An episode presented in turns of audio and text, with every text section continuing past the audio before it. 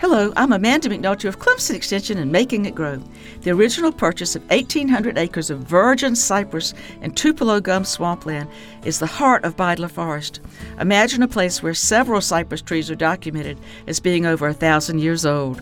Cypress trees are well adapted to withstanding hurricanes. They are, compared to pines, flexible, and their extensive knees that develop when growing in wetlands probably provides extra stability. But this virgin forest doesn't look all that old. They're mostly large but not huge trees, and many small ones as well. Hurricanes and other natural forces change even woodlands not disturbed by man. At Beidler, they leave trees as they age and as they fall, unless they're a danger to visitors on the boardwalk. We saw standing dead trees full of holes from pileated woodpeckers. They're fond of carpenter ants that eat rotten wood. Funded by South Carolina Farm Bureau and Farm Bureau Insurance.